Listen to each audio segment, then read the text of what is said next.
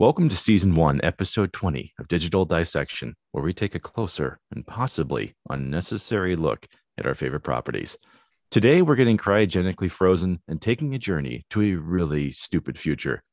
We're going to be joined by Edward A. Havens III of the Film Jerk podcast to discuss Idiocracy, the 2006 Mike Judge film that showed us how bad society really can be.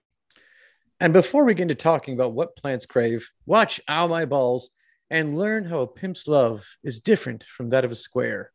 We are Joe and Mark, two dudes who love talking about the future and how hilariously bleak it seems to be. After you listen to the show today, please visit our friend Edward A. Havens III of the Film Jerk podcast. Edward is a living movie library who is bound to teach you something about a familiar film or cinematic gems that have been lost to history.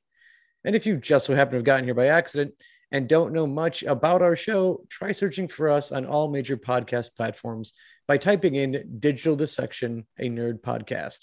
If you're not following podcast websites, you can also find us on YouTube, Facebook, and Twitter by searching at Digital Dissect One. Our social media sites share more pop culture news and current information, so feel free to join the conversation. We once again can't thank Edward enough for joining us to break down a fun film and to share his wealth of knowledge as he has many connections to the property.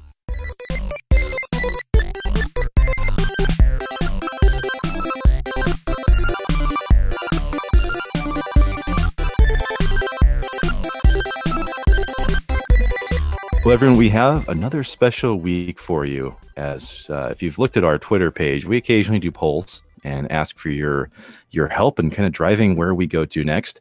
So today we're going to be talking about the Mike Judge film Idiocracy. And we're actually joined by a, a friend of ours who, who actually re- reached out to us when we were talking about this poll. So I'd like to introduce, you know, everyone here to, uh, who's listening to this show to Edward Havens of the Film Jerk podcast. How you doing? Doing great. How are you today? We're good. It's actually uh, it's a little bit later here. We're we're based in Wisconsin, so yeah, Joe and I are almost past our bedtimes. Yeah, Oh, I'm sorry. And it, it is the last school night for me. Oh.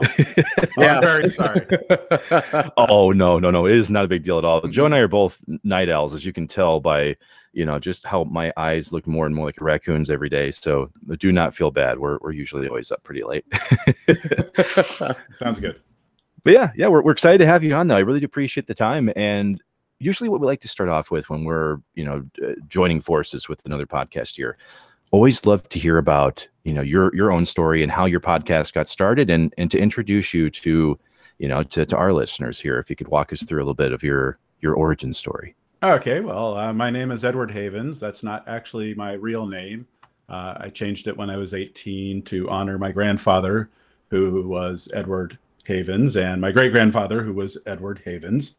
So I'm Cool. I'm actually Edward Haven, Edward Arthur Havens the third. But but just because you know uh, it's a long story. I'm not going to get into it. So uh, when i was five my parents divorced.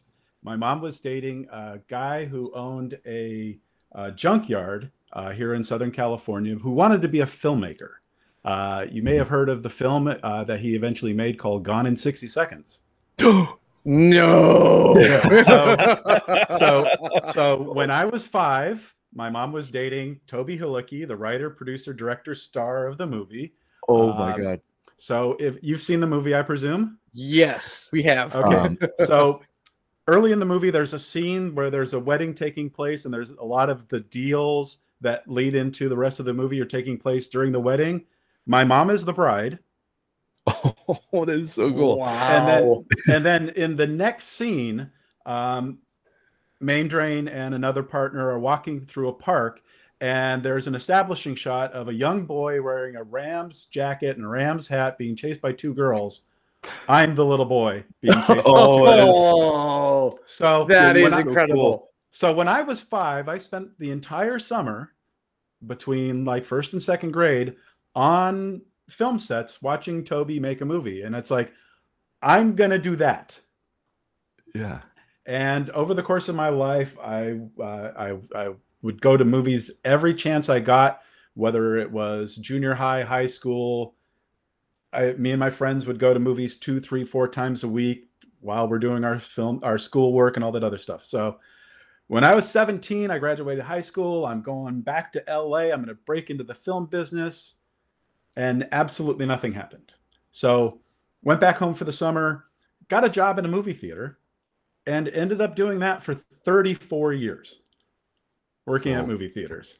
So um, during that time frame, I got to meet a lot of filmmakers, talk to um, a lot of people learn a little bit stories here and there about stuff that you don't read about online or in film magazines before online.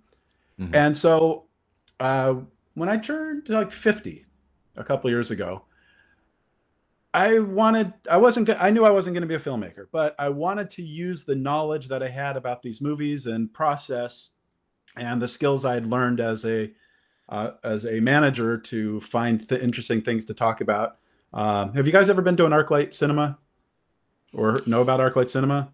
I have not been to one. The, the, the, term sounds familiar. Yeah, well, they own they until recently they ran the Cinerama Dome in Hollywood, which mm-hmm. you've seen in Once Upon a Time mm-hmm. in Hollywood. Uh, and one of the things they do with these theaters is they like to introduce the movies, and uh, somebody gets up in, before the movie and talks to the audience, reminding them to stay off their cell phones and stuff like that. Mm-hmm. So that's what I used to do at my theaters, where I would like to find little things about the various movies we were playing to get the people interested in the movie. Bef- I mean, they're already there by they bought a ticket, they're interested, but just yeah. make it a little more interesting. So I've learned how to do a lot of research, where to find interesting re- everybody knows about, and that's kind of where the the the podcast came from. Uh, for years uh, with my website, one of the things I wanted to do was do kind of like a long form show or not show article about a guy named David Puttnam, uh, who was the producer of like Bugsy Malone and Midnight Express, and he won an Oscar for Best Picture for producing Chariots of Fire. And in the late 80s, 86, 87, he was actually picked to run Columbia Pictures. And he was only there for 15 months. He got fired or quit, depending on who you talk to, before he ever even got to release his first movie. And the movies that he oh. made at Columbia, it's like this guy wasn't an MBA, he was a filmmaker. Mm-hmm. And a lot of the movies that he made, you've never heard of because Columbia has literally buried them. Oh. And so, and um, I could, let's see. Uh, for example, have you ever heard of a filmmaker named Emir Kusturica? Uh, he's a he's from um, Croatia, Serbia, Serbia, Croatia area. Um, back in the 80s, he was, it was still Yugoslavia. He had won uh, an Oscar and he had won uh, uh, the Palme d'Or at Cannes for one of his movies. And this Hollywood studio executive, this person who ran a studio, went to him and said, Make any movie you want. I will give you the money and we will release it. And so he made a two and a half hour Serbo-Croatian language movie about gypsies. Hmm. The film is fantastic if you can find it, but because but oh. because he wasn't thinking about what'll sell in America or what'll sell in Asia or what will yeah. sell in mm-hmm. Germany. He was looking at bringing global filmmakers into the American market to make their movies and find a way to get them out there and find their audience. It's yeah. a fascinating story. And so after a year and a half of doing the podcast, I decided, well, why don't I just do that as a podcast instead of because I've already done all the research. I've got the books on him. I've done the research. So I did a four-part miniseries about David Puttnam's time at Columbia, and he's now Lord Puttnam, Uh, still lives in uh, London, mm-hmm. England. And I actually got an email from his office after I'd finished the the series, and said, if you would ever like to talk to Lord Puttnam, he would love to talk to you about the podcast. Uh, which freaked me the heck out because that's not what I was looking for. I was just looking to introduce these movies you probably haven't heard mm-hmm.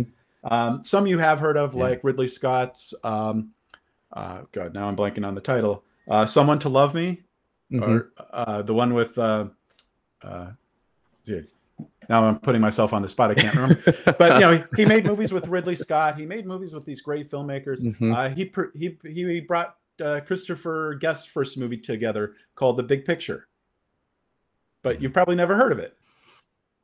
It, Yeah. because and, and because yeah. because what happened was is that Christopher Guest before he became the Christopher Guest we all know and love with the the mockumentaries, he made a straight on Yeah. comedy about what it's like to be a Hollywood filmmaker in Hollywood.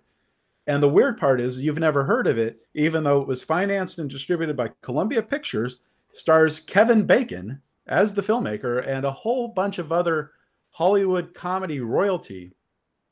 Because what happened is that the film got made, Puttnam got fired, and a new executive, her name was Dawn Steel, came over from Paramount. And a lot of the movie that Guest had written was about the problems he had with Dawn Steel at Paramount trying to get another movie made. So she Whoa. kind of buried the movie because she felt it Oh. was disrespectful to her. But you can find it out there. If you listen to the podcast, I tell you where you can find all these movies if you can at all. Uh, but for example, one of the movies that he uh, made that eventually had to get sold off to another company was uh, Bill and Ted's Excellent Adventure. Oh, yeah. But because right. be- but but after after Puttnam left, Columbia didn't know what to do with it, so they sold it to another company, and then that company went bankrupt, and they sold it to to Orion, and Orion had this big hit. So that's where but these are things that you know even people who are big film fans today don't know about these movies and know about these stories. And that's exactly why i am doing the podcast to get you know because everybody talks about back to the future the terminator and which i say even though i know very well that my next podcast episode where i'm talking with a another guest a friend of mine we're actually going to be talking about those two movies. But uh, as, as as a concept that we're talking about called grounded genre which you can hear about more in a few that future episode. But we you know i focus more on things like uh, the chocolate war You probably never heard of it uh, I was was- gonna say you're you were like this is I can just looking at Joe and myself. I, Mm-hmm. We're both going. These should sound familiar, but they're We should. Yeah. they're, they're going right over our heads. Yeah, but you are you are a far more film highbrow than I was prepared Yeah. for. I was so glad that my my my idiot uh, self recognized Bill and Ted. I'm like, oh yeah, I know that one. but this this movie Chocolate War, it's based on uh, a, a pretty famous novel uh, that uh, was actually banned at a lot of schools in the 80s because it was so considered so subversive. Mhm. And Keith Gordon, who plays Arnie in Christine, uh, he took the money that he made from working with Brian De Palma on Body Double.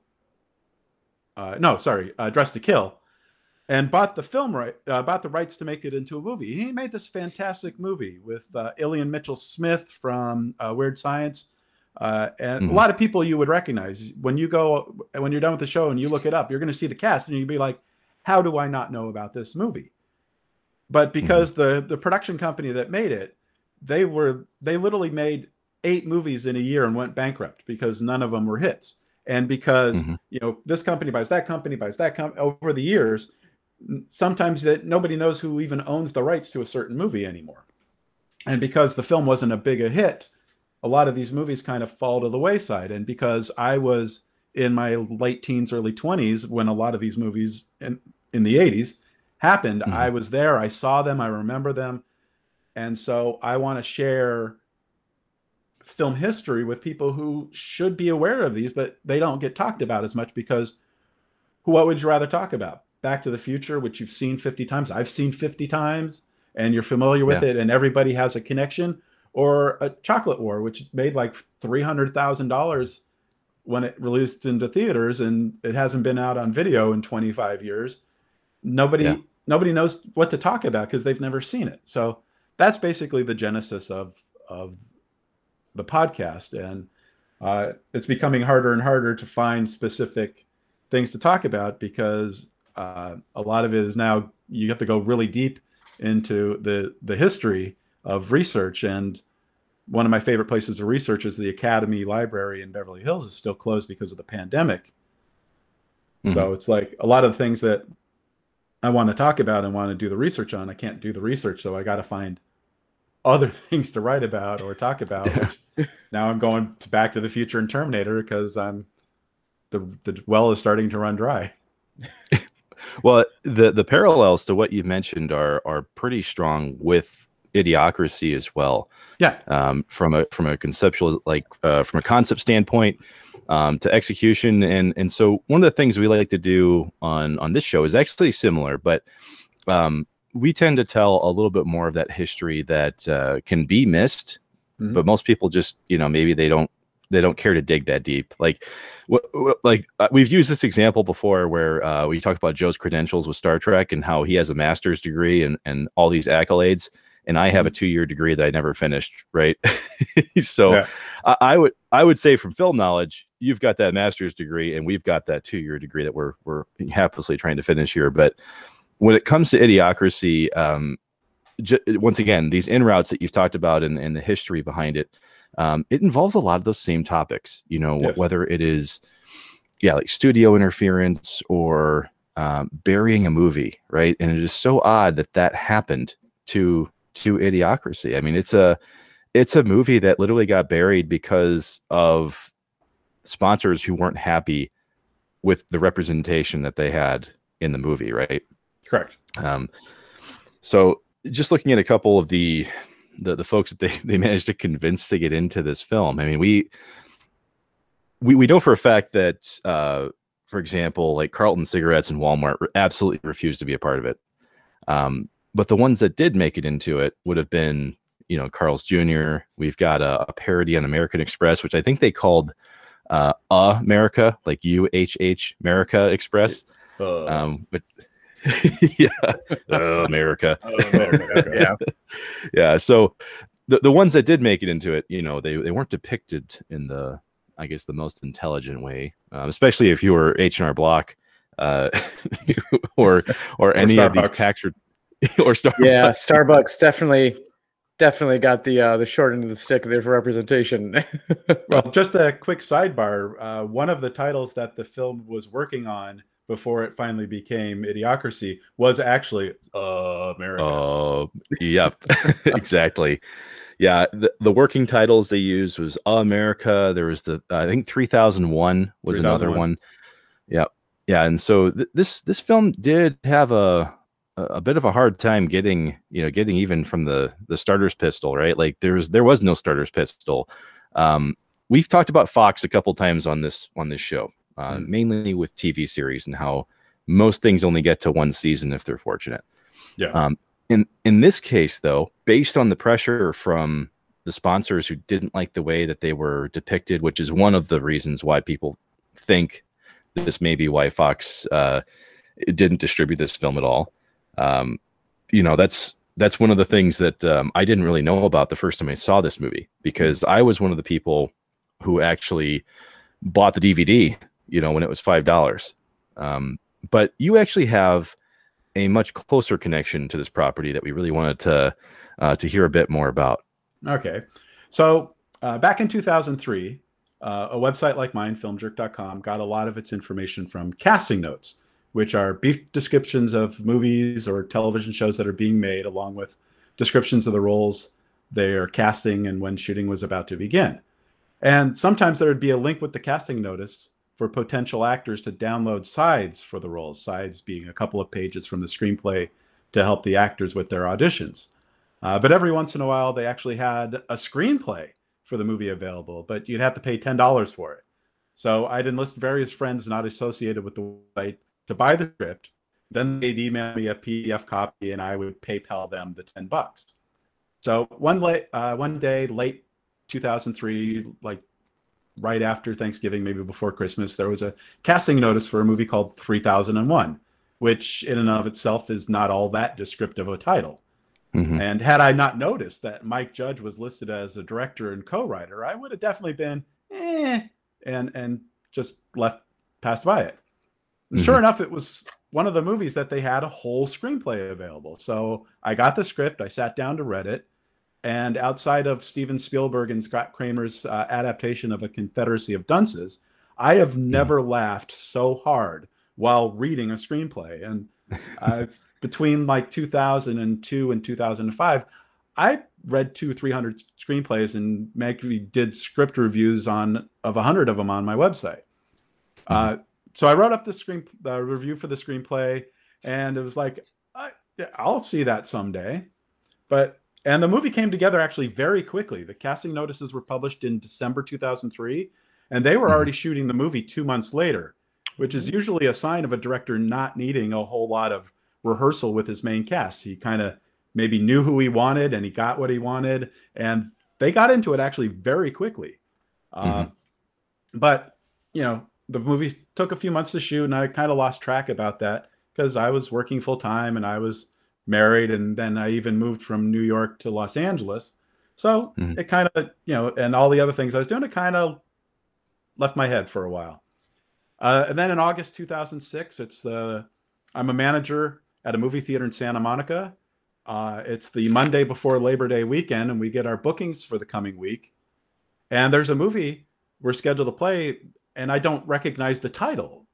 Uh, it's called Idiocracy. I, so uh, I don't have a poster for it. I don't have a trailer for it.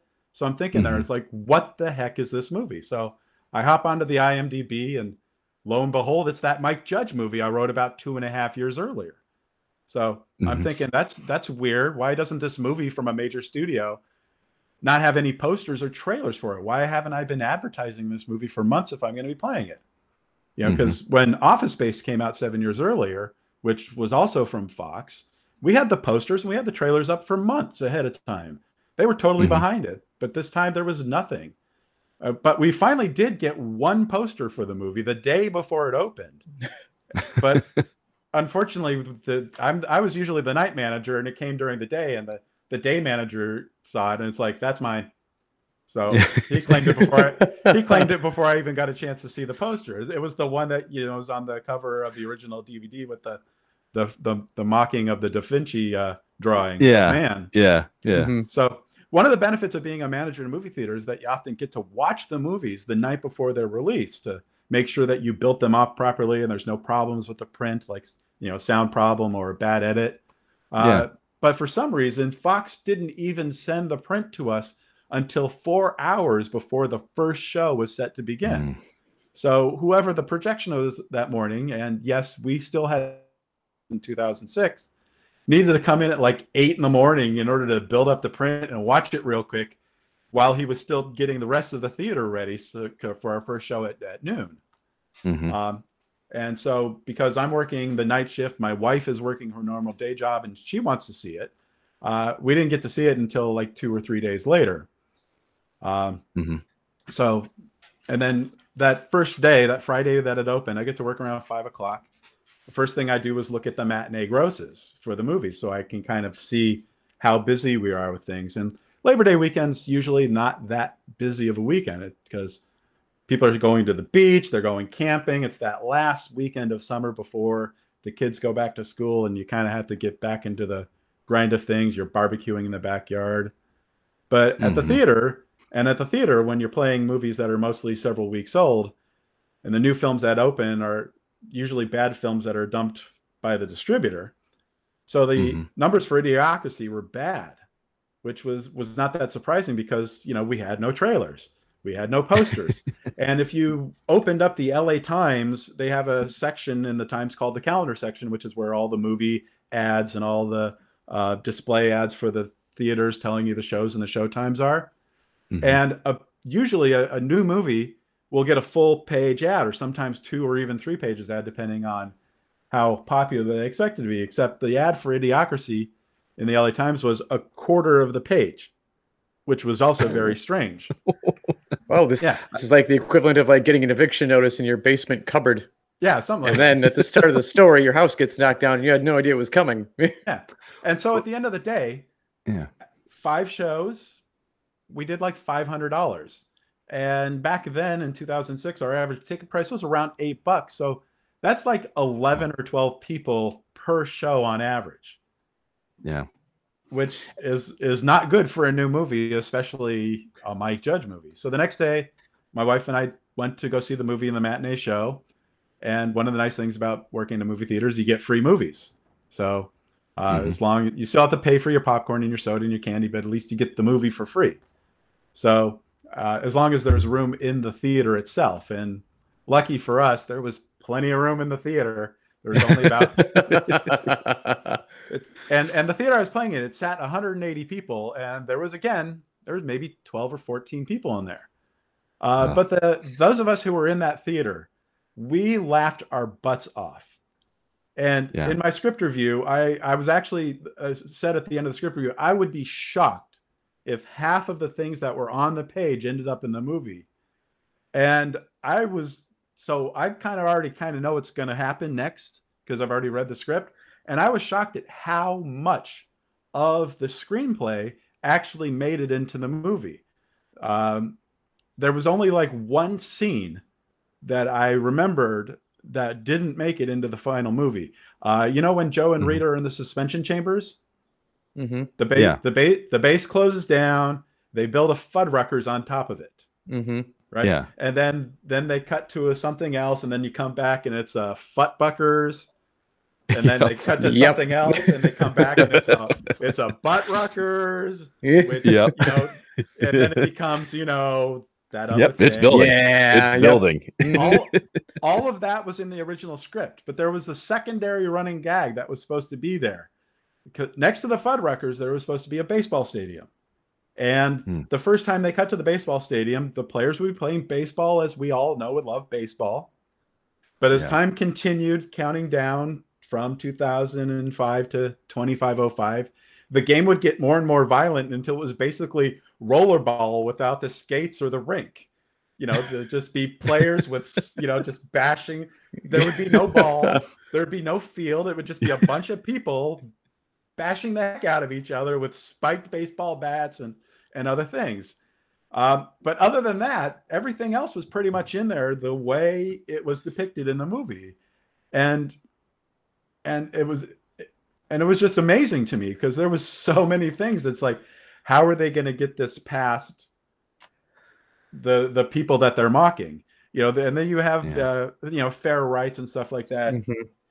Yeah. So, um, and so what I heard years later, and I don't know if this is true or not because I've never approached Mike Judge to ask him, but I've heard that Mike Judge was personally mad at me for my script review because I gave away several of the things oh. in the oh, script oh, no. that may or may not have been the objections that the the people he was mocking ended up being objectionable about.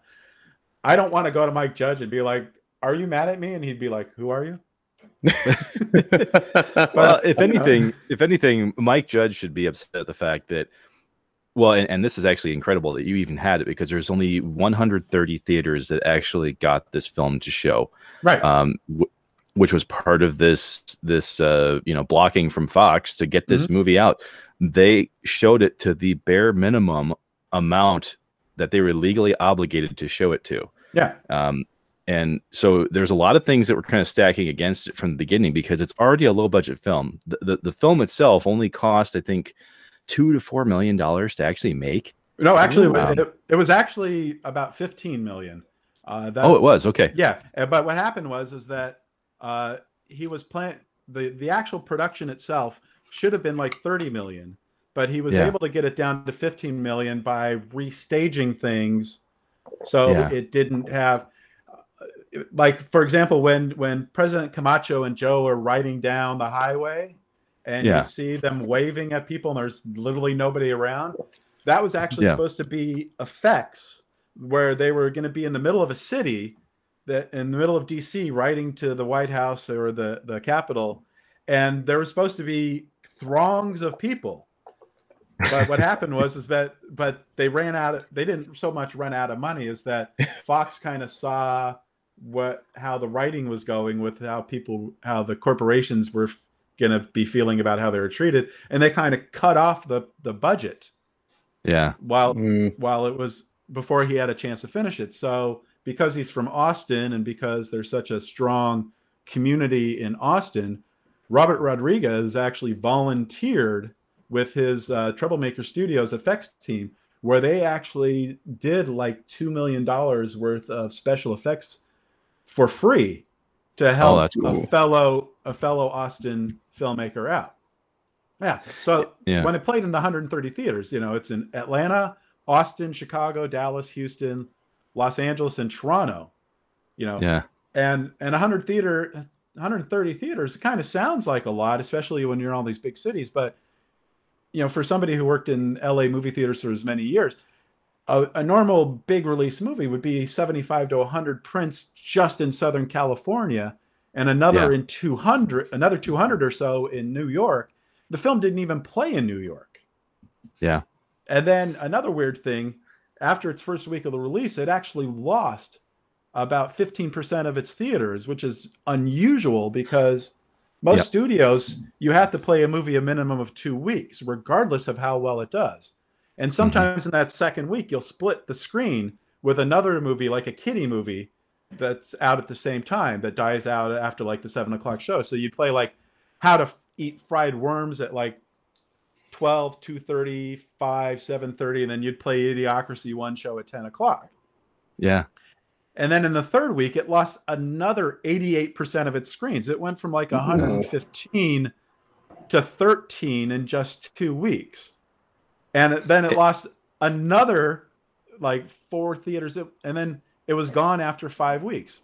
And I actually had to go back and look to see how long I played it. I only played it for three weeks.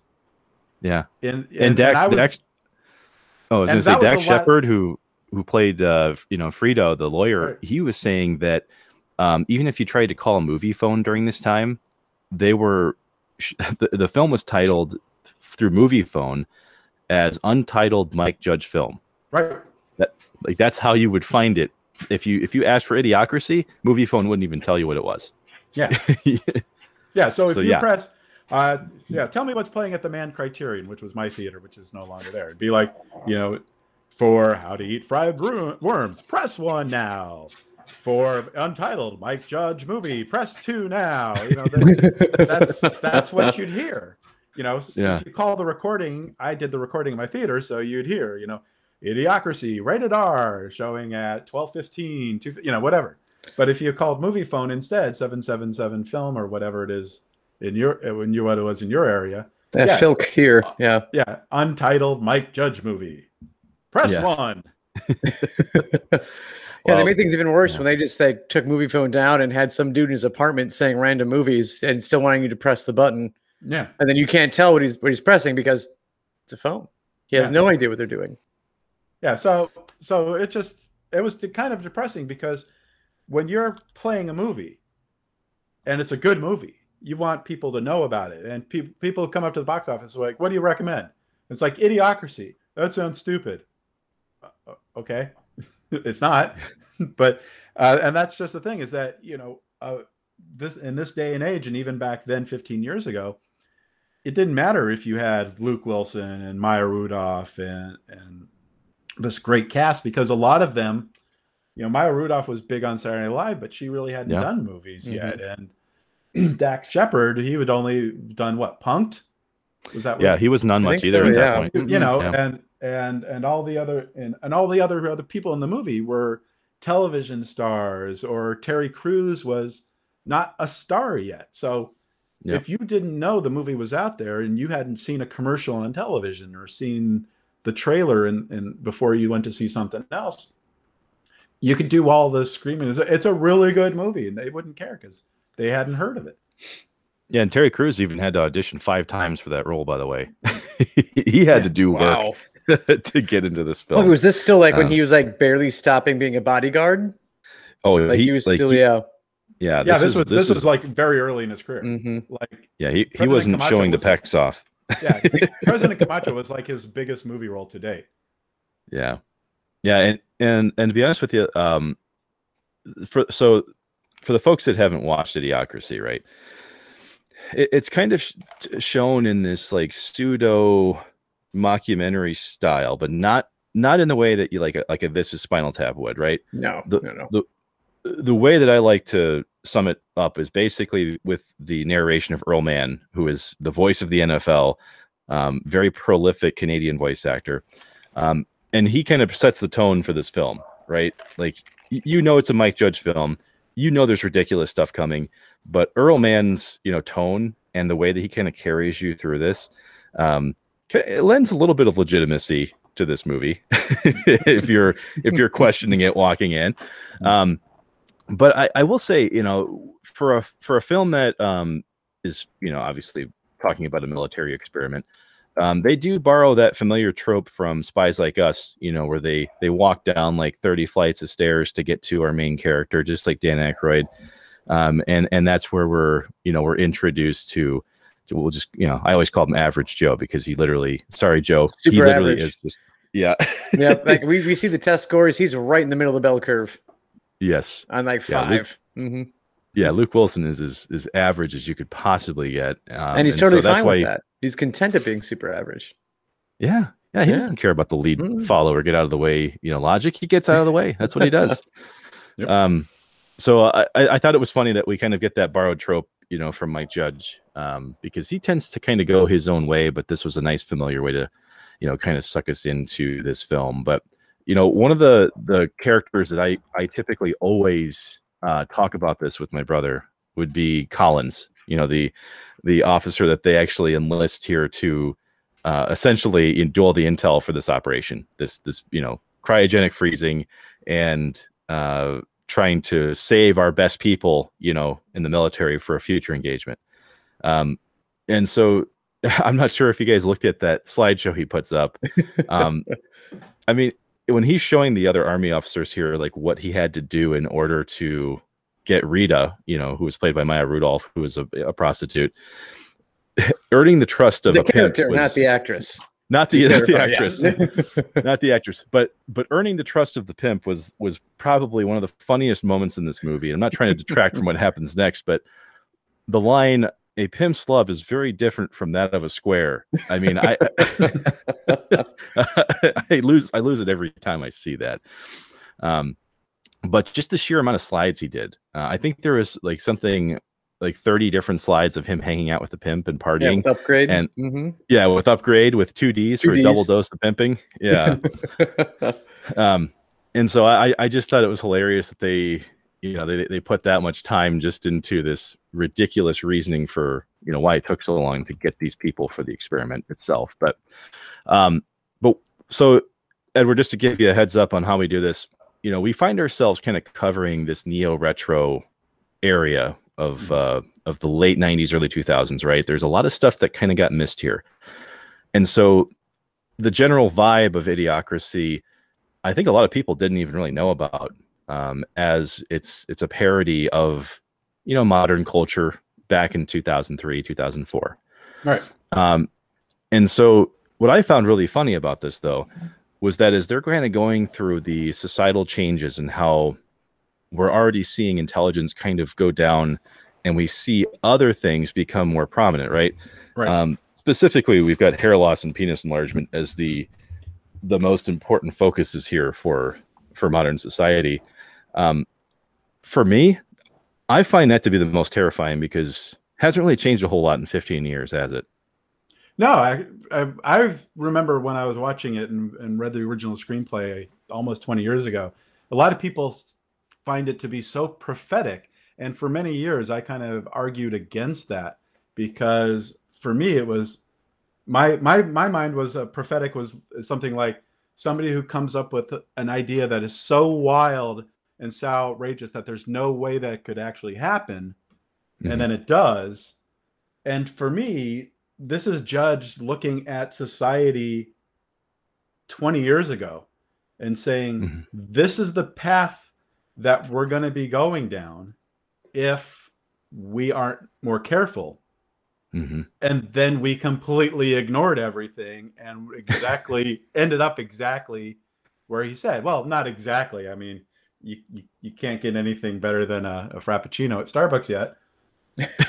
But but a lot of a lot of the story you know and i mean a lot, so much of it tangentially became tr- more truthful and you know where even last week you know they're talking about you know more people are not having babies and Yeah. then and then Mhm. oh, except for you know a certain segment of of poorer populations where you know they're still having an uptick in births while everybody else is going downward where even a couple days ago china announced that they're suspending their two children per family rule because Yeah.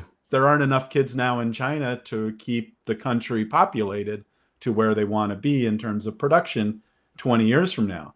And so, Mhm. in so many ways, the movie warned us in a very light and comedic way exactly where we were heading. And for many years, I didn't see that as a prophecy. But then I realized, no, it, it, it's a prophecy and it came true way too quickly. Well, I was looking for uh, the most common baby names, you know, Mm-hmm. every year ever since I saw the movie. So fortunately, Cleavon and Upgrade did not make it, you know, into uh, those lists. We can we can only be so fortunate. But That's true. And I'd be seeing lots of upgrades right now if that were the case. Yeah. well, well it, so it, it's an interesting lead in though, right? So Joe Bowers is put into this, you know, this cryogenic freezing experiment in the military. It gets forgotten immediately because our friend Collins was found to be, you know, working with pimps and gets arrested. So they shut down the program. Well, he stays frozen for you know several hundreds of years, and so that's when we're introduced to, you know, the modern society of idiocracy, which encapsulates a lot of the things we've just talked about.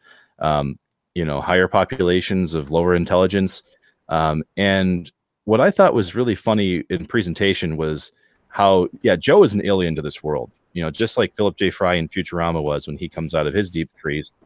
It's the same thing for him. You know he he walks up to a crowd of people and they immediately don't understand his language because that's how much english has degraded over hundreds of years. Um, which you know what I, I wanted to save this question because if you if you think about generations and the differences between languages right? I mean there's a major difference just between two generations of people let alone hundreds of years. So when thinking about this and we're going to remove even just the the idea of idiocracy for a moment how believable would you guys think uh, how hard would it be to communicate with someone you know 500 years into the future I'd imagine language had shifted. I mean, if you even look at like, um, I mean, Shakespeare was talking about how like him watching language change around him, and he felt uncertain. So, uh, probably darn near impossible in 500 years. uh, yeah I guess using Shakespeare as uh, and his plays as uh, a, bar- um, a barometer for where language was back then, because that's almost 500 years ago. You can Yeah. still see how much language has changed and how much it stayed the same during the time frame. So I'm I'm a little more hopeful that even though even though society has seemed to have gotten a lot dumber over the last 400 years from the from Shakespeare's time you know he came up with so many words that we still use today you know 500 years later that didn't exist until he put it in a play so i don't think it would be as extreme but that's just me being ever so hopeful because i would fear of how much society degrades over the next 500 years if things continue to head down. I don't even think humanity would make it 500 years if things kept going the way it did. Yeah. and then if you look at it by itself i mean three th- or uh, idiocracy is just encircling one little part of texas or and washington or the you know but this this has to be the entire world if this this couldn't just be happening in america this has to be happening around the world Oh yes, it is. Yeah, it's a series of grunts and uh, guttural noises, and yeah I think they even have Valley Girl thrown in there somewhere. yeah and so i just fear that not just if this happens in america but this happens globally how much trouble are you know our ancestors 500 years down the road are they even going to be able to survive if they become that much dumber during the time frame? I'm kind of shocked that's to be honest i i'm shocked that it, they might still be alive in 2505 that they hadn't blown themselves up accidentally you know by then. Well, I think the, the the part for me that I, I I actually thought was the the scariest wasn't really even the language aspect of it. That's why I wanted to try to normalize that part of the conversation because languages change over time, right? Mhm. But the the parts that I thought were the scariest was seeing how commercialism is amplified into almost every aspect of society now, right? Like uh, uh, Frito, the uh, Dax Shepard, you know, who's who ends up being Joe's lawyer um, when he ends up in the future. He talks about how Costco is where he went to law school, and you know, y- y- you see how um, you know, like Costco is also like a hub for the the train station. right I mean, and then Carl's Jr., for example, you know, Carl's Jr. literally takes custody of people's children when they can't afford food. I mean, um, obviously, th- this is not something I don't really ever see truly happening. Um, but it, I don't know. In, in a lot of ways, uh, Idiocracy ends up taking some of the aspects of modern culture and showing us how they really haven't changed all that much. Um, I wanted to specifically point out the police brutality side of this. Um, if you notice throughout the you know the film, um, they're very quick to you know assault people. Um, in in Joe's you know uh, specific example, he gets maced by the police almost every time he interacts Speaks, with them. yeah, he starts talking. Yeah. He gets maced. Yeah, and because of said language barrier, that you know they they almost view his his sense of language as an insult uh, to them, as if he's talking down to them. So, um, yeah, the, the rampant commercialism I thought was was very interesting, um, especially because of the the impact of of Brawndo uh, being present in almost everything. Um, to the to the point where it's even you know it's it, Brawndo is a Gatorade you know knockoff for those who haven't seen it. Um, but Brawndo infiltrates society to such a point that it it replaces water. I mean, it's it's in it's in the, the drinking fountains now. Mm-hmm. Well, it's got electrolytes. It does have electrolytes, and they're they're what plants crave, which is why they're in irrigation. yeah, it has what plants crave. And the funniest part about Brawndo, um, if you actually wanted to buy it, they did make uh, I think something like ten thousand cases of it back when the movie first came out. Um, if you wanted to buy Brawndo just to test it out, I think it's like hundred twenty five dollars a can now. So for those of luck, you who yeah. yeah, who have the money, you could go after it. Um, one of the things that I, I I wanted to just mention though, because if you wanted to paint a picture for people, uh, Mike Judge said that when they were creating the backdrop for this this movie, they said they wanted to have a visual version of essentially what a NASCAR advertisement would look like. So they wanted the advertisements to be um, like candy packaging, hand painted signs, and Japanese pop culture as the main influences um, which I think they absolutely nailed in in the representation of all the advertising here. Um, just just totally ridiculous, seizure inducing. You know, they're they're putting ads on 80% of TV screens, just like they talk about in Ready Player One is what they want to do Mhm. in the future. So it's just kind of incredible how how ridiculous you know society becomes. Um, but once again, I'm looking inward here, right? We talk about how ridiculous society became here. Really, all it did was amplify the sensationalism that we have in today's society. I mean, you already mentioned the the restaurant side of it uh, with their naming standards, but I'm referring more to things like "Ow My Balls," the reality TV show that they show, where the the main character just keeps getting hit in the balls every every few seconds. I mean, to me, that didn't really seem that far off from things we were going to get, uh, you know, like Fear Factor or these Naked and Afraid shows. That we're still living that now, aren't we? Oh, very much so.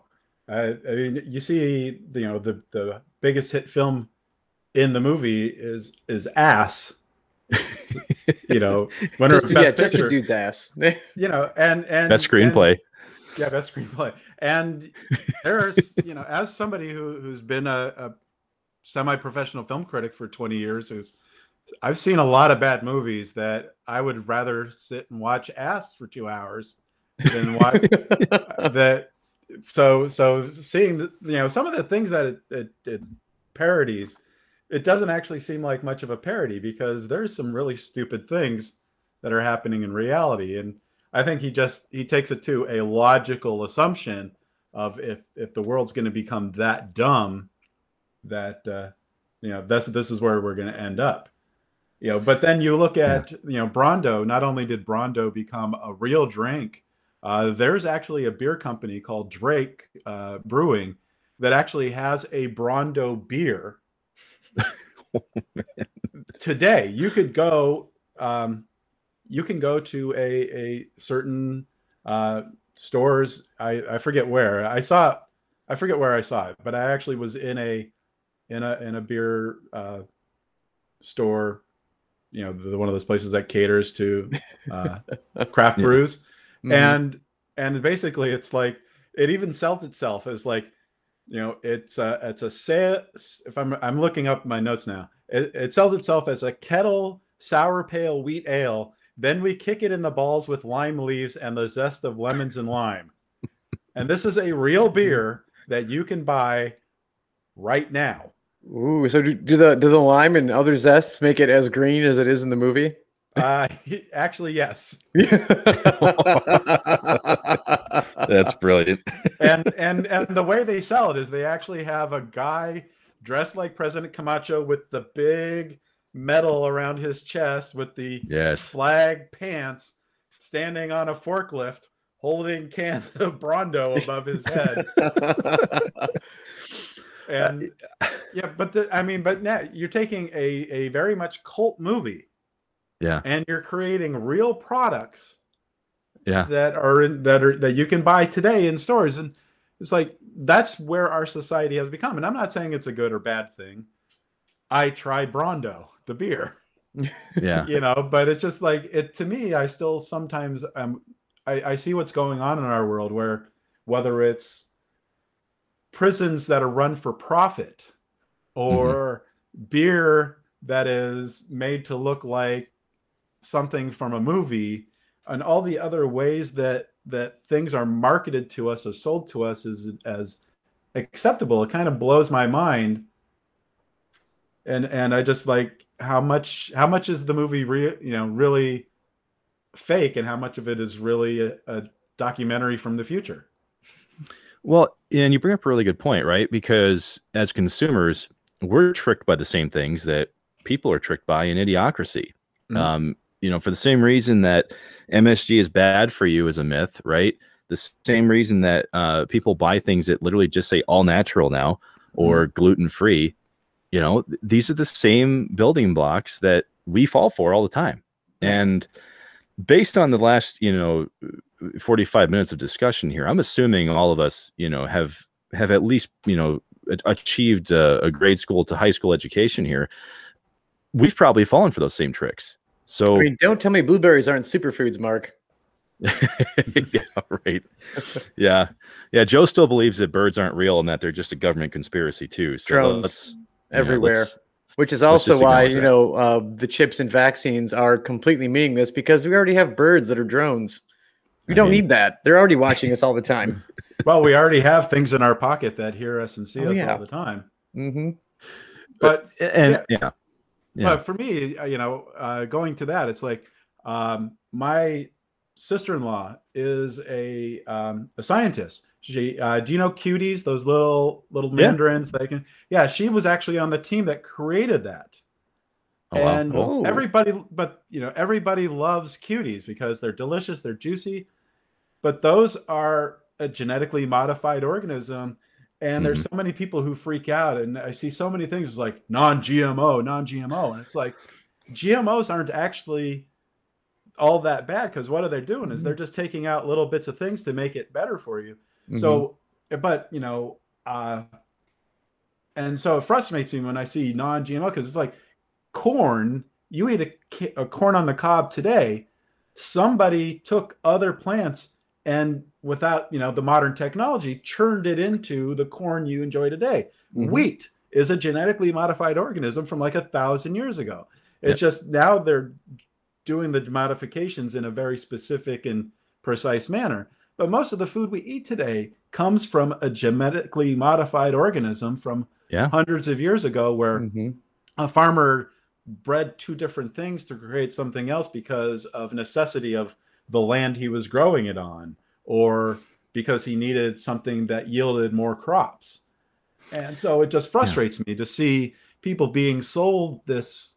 Are all GMOs good for the people? No, Probably not. No. yeah but they're not as bad as what they're being sold to. So when I see something as non-GMO, I just kind of throw my heads in the hands in the air and he's like, come on. Mhm. You're Yeah, I just- just you're just my favorite like sourdoughs to buy, which I got, was before the dumb craze, um, is a is a non-GMO project, and I, I it hurts every time I buy it. It is really good bread, Mhm. but I am very mad at myself that I'm buying it. I mean, if it's I- good, it's good. Yeah. Just enjoy it. Well, Mhm. but it's it's funny that we should get into the topic of agriculture here because this is one of the things that drives pretty much the entire second half of idiocracy right? Yep. so we're introduced to this this you know ridiculous culture. It you know the, the entire society is dumbed down to the point where they can't even solve the simplest of problems which would be growing their own crops. Uh, it, it bleeds into modern politics. And it's one of the biggest issues you know that is facing terry crews's presidency is dwayne elizondo mountain dew herbert camacho. And so i thought that was hilarious to me that you know when when you and i talk about the good old days and it doesn't matter how old you are the good old days mean something to someone right right. um, when when I talk about the good old days, you know, I think about being able to do a manual process with a computer where I can type in a command code in just MS DOS, right, and be able to pull up something without being able to just click on it. You just type it in and you know what to do. Mhm. Well, for previous generations, this type of thing would have been fixing your own clothes, you know, uh, building machinery without a, a guide. You know, these are the types of things that that to me didn't seem that that crazy that the people in idiocracy would forget how to do because they've never had to do it and it's it's not unique to just that part in the movie so, like there there was a point in the idiocracy universe where people were smart enough to automate technologies and create them in mass and so i think that was the craziest part of this movie was that somebody did make like you know the automatic uh, floor sweepers that you know unfortunately got stuck in one position. But there was other things like the, the the hospital system that had push buttons to tell you where to go to get the service for what you needed to have. Um, so that's once again going back to the agriculture uh, uh, conversation i thought that was probably the most interesting aspect of idiocracy was that there was a point in between now and then where somebody knew how to uh, basically create these automations and, and make society not have to worry about these things anymore. And that's the part of it that I always wondered how long did that take for people to completely forget these skills in between? I mean, Two yeah. or three generations, easy. at, at- at minimum but but to kind of play off of what we were saying earlier with you know with the people who have kind of been uh distorted by what was normalcy you know in in the the whole you know brawndo slash electrolytes conversation everybody seems to go wait you want to put water on the crops from a toilet Why would you want to do that? it's terrible. yeah somebody told them that at one point in time uh granted it was mostly because Brawndo, I'm pretty sure, bought the FDA, is what they said in the movie, and they and they basically privatized regulation. But either way, I mean, it, it doesn't seem that crazy to me. Oh, that But- could never happen in America no. today. No. No, Mm-mm, no. How how could it? I mean, uh, honestly, I thought the most damning aspect of idiocracy is the fact that we really are just seeing the problems of the future that we Today? already are facing today. Yes. Yeah. It's like Dippin' Dots, Mark, your favorite. Oh, Edward, I just want to let you know this is another private battle that we reference on the show. That's I just don't believe. I don't believe in Dippin' Dots. I just don't. I think they're a ridiculous uh, confection that no one needs. I but- don't There. disagree. I don't disagree with you there. But as a theater manager who has previously sold Dipping Dots, Dipping Dots sold enough where they helped my commission as a theater manager. So I am not going to knock Dipping Dots and the people who enjoy them because the people who enjoy Dipping Dots really like Dipping Dots. Yes, Just I, like I Mhm. just like people who love Twizzlers really love Twizzlers, and I will never understand that because to me, they're worse than the wax lips with the little Oh, stuff- yeah. yeah, you know, for for Halloween that people, you know, it's like I love my red vines. I cannot stand Twizzlers, but Mm-mm. I've sold enough Twizzlers in my life where it's put money in my pocket. I'm not going to complain about it. I, I took a bite out of those enough times where I think after the fourth or fifth time, I was like, you know what? Probably can't eat these anymore. But if you love your Dippin' Dots, more power to you. Oh, yeah, you do you. well, I, I guess uh, we we try to keep things as spoiler free as we can on this show, just in case someone hasn't seen this yet. But what I would like to to get into a little bit here is, do we think this is where we're headed? You know, as a as a world, not just as one nation here, because when we start to look at the the issues of today, and we're looking at the concept of megacities here, not to be confused with the megacities in the, the Judge Dredd property that we just covered a few weeks ago. Yep. Way to kill my hopes, Meg- Mark. Well, Rose them right up and then knocked them right down. Well, megacities are now referred to as having populations of 10 million people plus, right? Like, and the issues that they're facing right now are the exact same things that idiocracy faced as like their number one issue is just managing their trash. Uh, that's that's what we're already seeing across the world right now. Um, and so looking at the the sensationalized news too. You, you, remember seeing the bodybuilders, and I think they had uh, women wearing corsets on their news stations as well. Honestly, I think we've already got that one checked off the list too. Correct me if I'm wrong. I mean, I've seen uh, my fair share of uh, South American weather women to know that that is definitely a true statement. I mean, but uh, yeah, yeah. Go I ahead. mean, one of the more popular things on the internet is the naked news, where Mhm. women read news while they take their clothes off, and people pay money to see that. Okay. Hey, Yeah. you do you. I mean, Prince dead, journalism's doing what it's doing, and uh, this is what they need to do to survive, apparently. Yeah. So Well, yeah, so yeah. sensali- you know, when you say sensationalized news, you know, it's like, well, you know, yeah, they've been doing that for years. Where they before they used to just have a pretty young woman read the the news at local stations, and now, you know, you have people on the internet reading the news while they take their clothes off.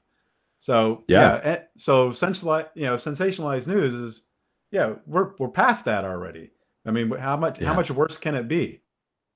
And then in a mega city, I, I'm LA born and bred, raised here, lived here most of my life outside of a few years in New York and while my wife was attending Berkeley. But I remember Mhm. when I was younger, there used to be a divide between Los Angeles and San Diego where there would be nothing for 30 or 40 miles.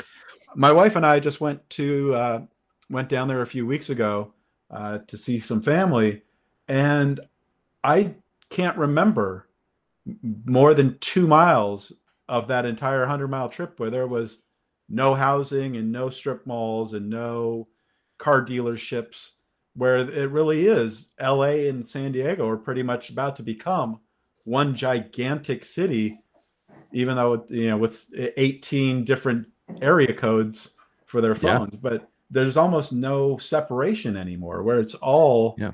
just one big area which of course demolition man told us was going to happen Oh, of course. Oh, San 10 An- years was before. San Angeles?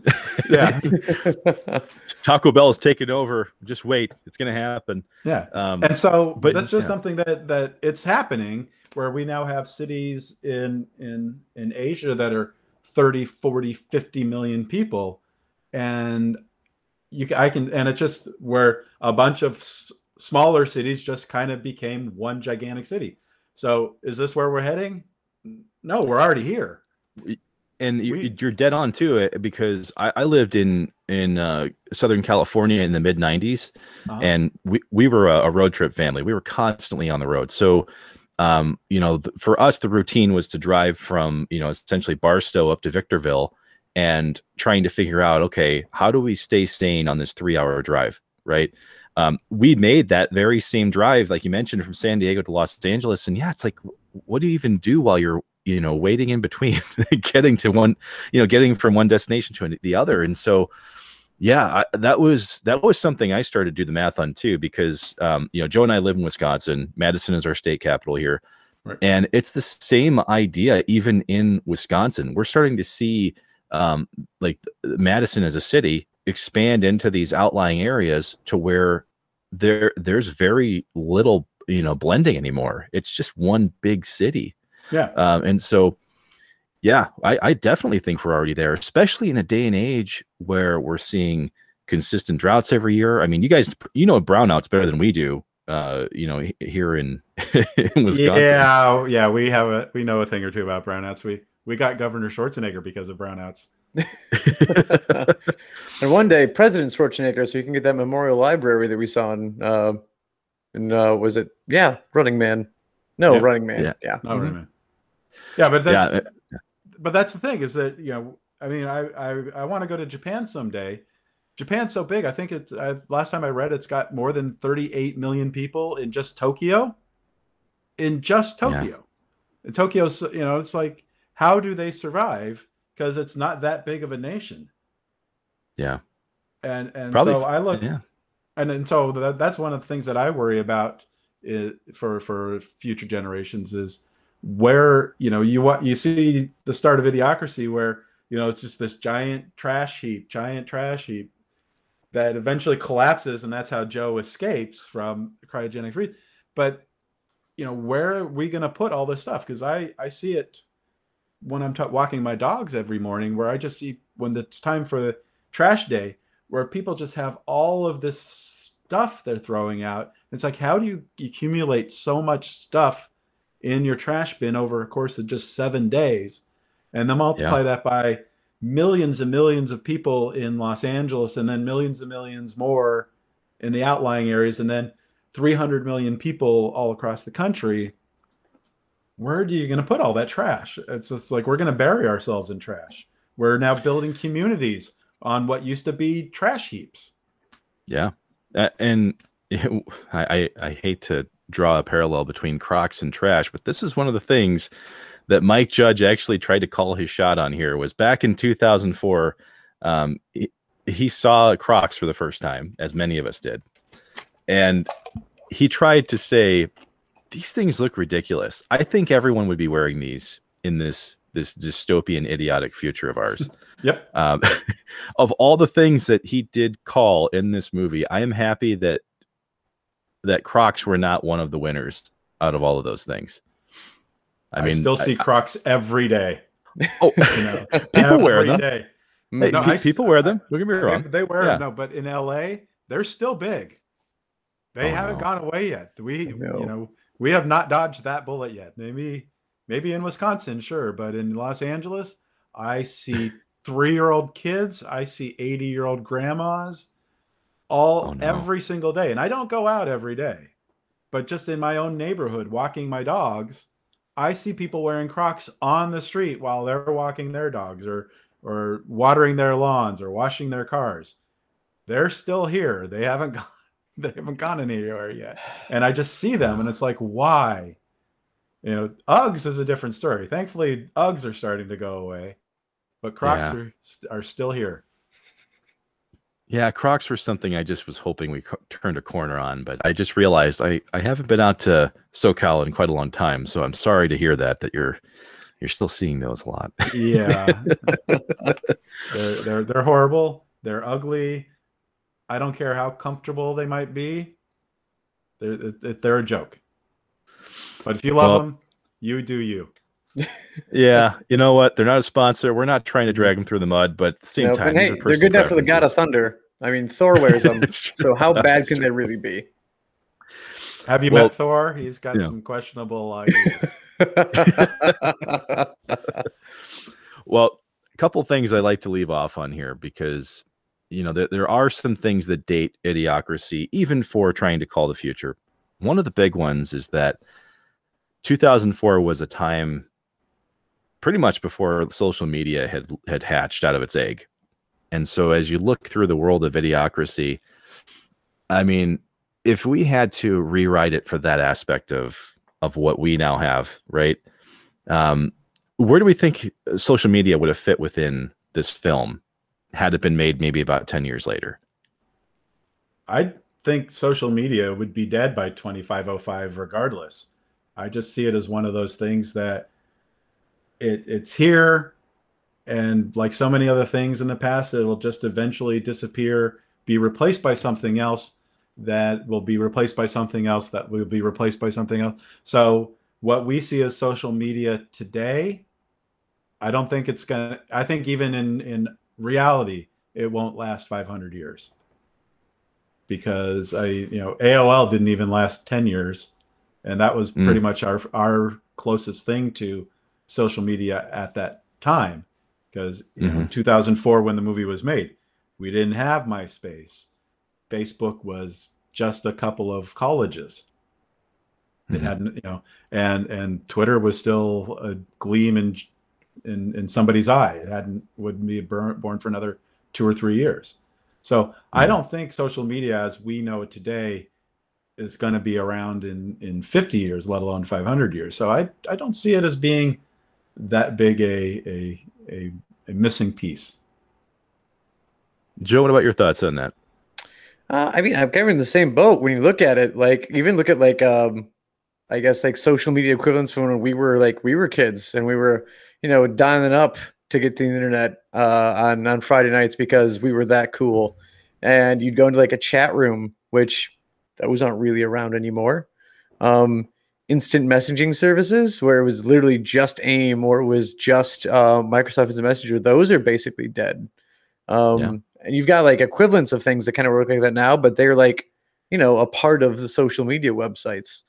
Um, so yeah, I think I'm I'm in the same boat as Edward here. Is that I think um, in 500 years, hell, even probably like 20 years, it's gonna be something completely different. Or even look at like I don't know, look at like um, I look at my students now, and like they're not on Facebook, they're not on Twitter, they're not even that. Some of them aren't even on Instagram. They're using like they're Snapchat is something different. I mean, granted, we use Snapchat too, but like they're like snapping or they're TikToking, and that's different than what the social media were that we were used to that we consider like the popular ones. Mhm. So yeah, I think it's gonna continue to change, and social media will just be something different. And who knows, maybe it'll just get sucked up into the machine, um, where it's going to be some sort of like corporate thing uh, that's around. And instead of having, uh, well, maybe it'll be like uh, uh, when you had your net providers trying to set like basically like speed highways for internet access where instead of having social media, uh, you, you'll get something social media like, but it's at the expense of what you're willing to pay for your internet, like highway speed, and you'll get access to that type of media, and it'll be something that doesn't look like what we have now. Mhm. Yeah, like I remember when I first got on the internet back in like 93, 94, you know, Yeah. we didn't have URLs. We had Usenet. Do you remember Usenet? Oh yeah, know, I do. You know, so you know, uh, one of the first things that my experiences with the internet was, you know, rec.arts.movies. And uh, that's where actually I uh, I met Drew McWeeny. He and I were um, were administrators on the the Rec Art Movies Usenet because we were so we were that's what we were using before there was an Ain't It Cool News or Yeah. or or Dark Horizons or any of the websites where you got news then. I mean, and even then, look at all the websites that when you were growing up, how many of them still exist? Spacejam.com yeah, one of the hanging few. in there. yeah, but, yeah, yeah, but even they've even changed. They even took that and put it in. You know, now it's hidden inside the the new Mhm. Space Jam experience. But you know, do, do you remember Corona's coming attractions? No, I don't. Oh. I don't actually. I think so. Yeah. Yeah, Mhm. this was like 95, 96. So basically, uh, um, Patrick Sauriol, I think, if, if I remember his name correct, it was basically what he did is that um, people would send him news. And so if you wanted to learn about the new Star Wars movie, there was a page that had all of the rumors and conf- confirmed entry. So it was basically yeah. like a Wikipedia in 1996. And so, and the ways that I remember Corona is because I actually contributed a lot of information to Patrick at the time. Uh, Ain't it cool news? I was actually one of Harry's earliest spies. Uh, I'm not going to tell you which name it was, but uh, I didn't do it very long because, uh, yeah, I'm, I'm glad I'm, I'm glad I'm I'm past that. I'll just Yeah, say. got too hot. It got too Yeah. hot. Yeah. but that's eventually why I created my own my own website, Film Jerk, was because it's like, why am I feeding all of this information that I have to all these other websites when I could do it myself? Yeah. And then I then I discovered just how hard it is to actually run a website. well, you know, outside of the the social media conversation, um, I, within the legal system and the political system that we see in idiocracy, this is one of those things that gets I mean, absolutely dissected to the the lowest possible levels, mostly because of the parallels that people have been drawing to, you know, uh, President Camacho, President Trump, and and how you know how the two are very similar in, in their presentation, right, and how they behave. Um, the the, one the question that I kind of got out of doing the political comparison here, and we don't want to get into the weeds too much because that's not what our show does, but but we've talked about sensationalism quite a few times and in the movie we see how politics and the law is basically just people yelling over each other which to me doesn't really seem like it's all that different from modern politics uh, you know just to be completely blunt um, but i guess i guess in terms of the reality of of you know where politics could go and how we've seen it you know basically evolve in or devolve rather in idiocracy um, does anyone want to call their shot on what they think will happen in terms of trajectory here? Do we think we we careen closer to what we see, or do you think we somehow, you know, retain a level of class within our our political you know sphere? I don't see that happening at all. I mean, we, when you see what's happening with Marjorie Taylor Greene and Madison Cawthorn and Dan Crenshaw and and mm-hmm. where they're just spewing out things that we know are not truthful because mm-hmm. it keeps them out their name out there and it entertains the, you know a certain segment of the population i think that we're already 80% to where idiocracy is in just the 14 years so if you look mm-hmm. at idiocracy you have to remember idiocracy is before Obama. We were still in the Bush, yeah. the second Bush era back then. And to see how much reality has changed in those times where, you know, we had hope when we had Obama. And now you see what's just happened in four years, the last four and a half years, where things have degraded so badly because we lost the class that we had. I'm not saying the Bush was a classy guy, but compared to Trump, he's Obama.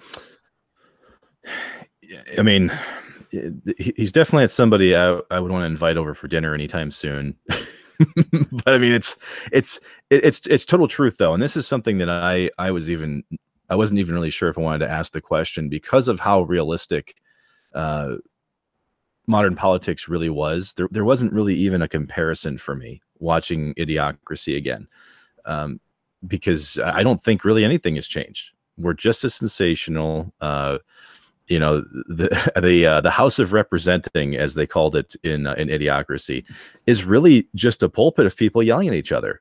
I mm-hmm. mean, it's it, you could turn on C-SPAN now. It's not nearly as spirited because they're mostly elderly people, but still, it's the same idea. You've got people who are just shouting over each other.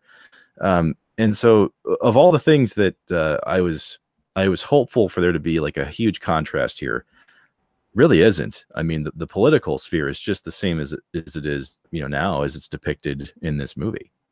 Yeah, but it's just um, it was. I mean, I remember back in the late 2000s, uh, while Bush was still president, and when Obama became president, where there was a sense of decorum. And you know, this is a ridiculous question that I wanted to leave off on, but I thought it was thought provoking enough. Will we ever replace water with something like Brawndo? No. I don't think we'll ever become that stupid. oh, I I hope and pray that we don't. Red Bull, maybe, maybe. I, have seen Joe drink Red Bull. Next year. Yeah, yeah. I've seen Joe drink enough Red Bull to where I could believe that a little bit. Um, but tell you what, Edward, this was great. I, I actually didn't even know about your your Gone in sixty seconds connection before you came on the show. So you have been a, a, treasure trove of knowledge from the film industry um, and your personal connections to it. So we can't thank you enough for joining us there. Um, but we like to give you a few moments to talk about yourself, you know, before we sign off, and um, you know what's coming up next, you know, for the Film Jerk podcast.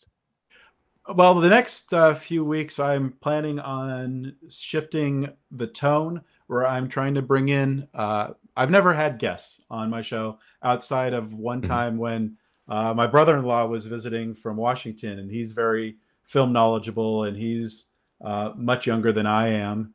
Uh, Mhm. He was because uh, we, but I wanted to have a conversation about because I'm 53 and he's like 34.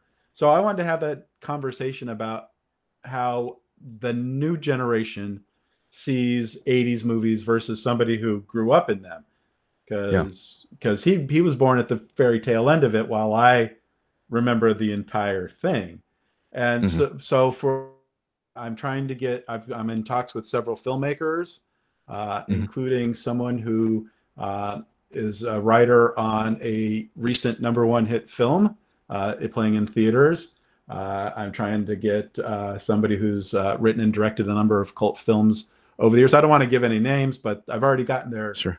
Their agreements. Uh, I'm going to be talking to uh, a screenwriter who now uh, is a teacher at uh, one of our schools down here in Southern California, who teaches uh, screenwriting, um, and he's a second generation screenwriter. His dad uh, is also was also a screenwriter who wrote a number of great movies. Uh, but and uh, but basically, what I want to do is I want to bring in more people into that conversation than just me, because as Mhm. much as I do love to hear myself talk, even I get tired of hearing myself talk sometimes.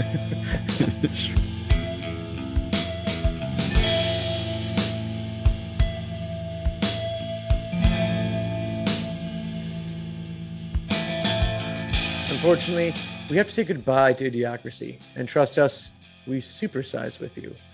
We hope you enjoyed getting to hear about the rich history of the film and how it's almost a cautionary tale should we focus too much on penis enlargement. As we mention often, please comment, subscribe, and leave a review. Not only does it help Mark get a good night's sleep, but it increases our chances to get noticed across the internet. We love to keep making content for you, and this critically helps us to continue. Hey, do you miss video games? We do too. It's been a while since we dug into one. We couldn't think of a better way to revisit the games that made us than by exploring the lands of Hyrule and mapping out a history of the Zelda series.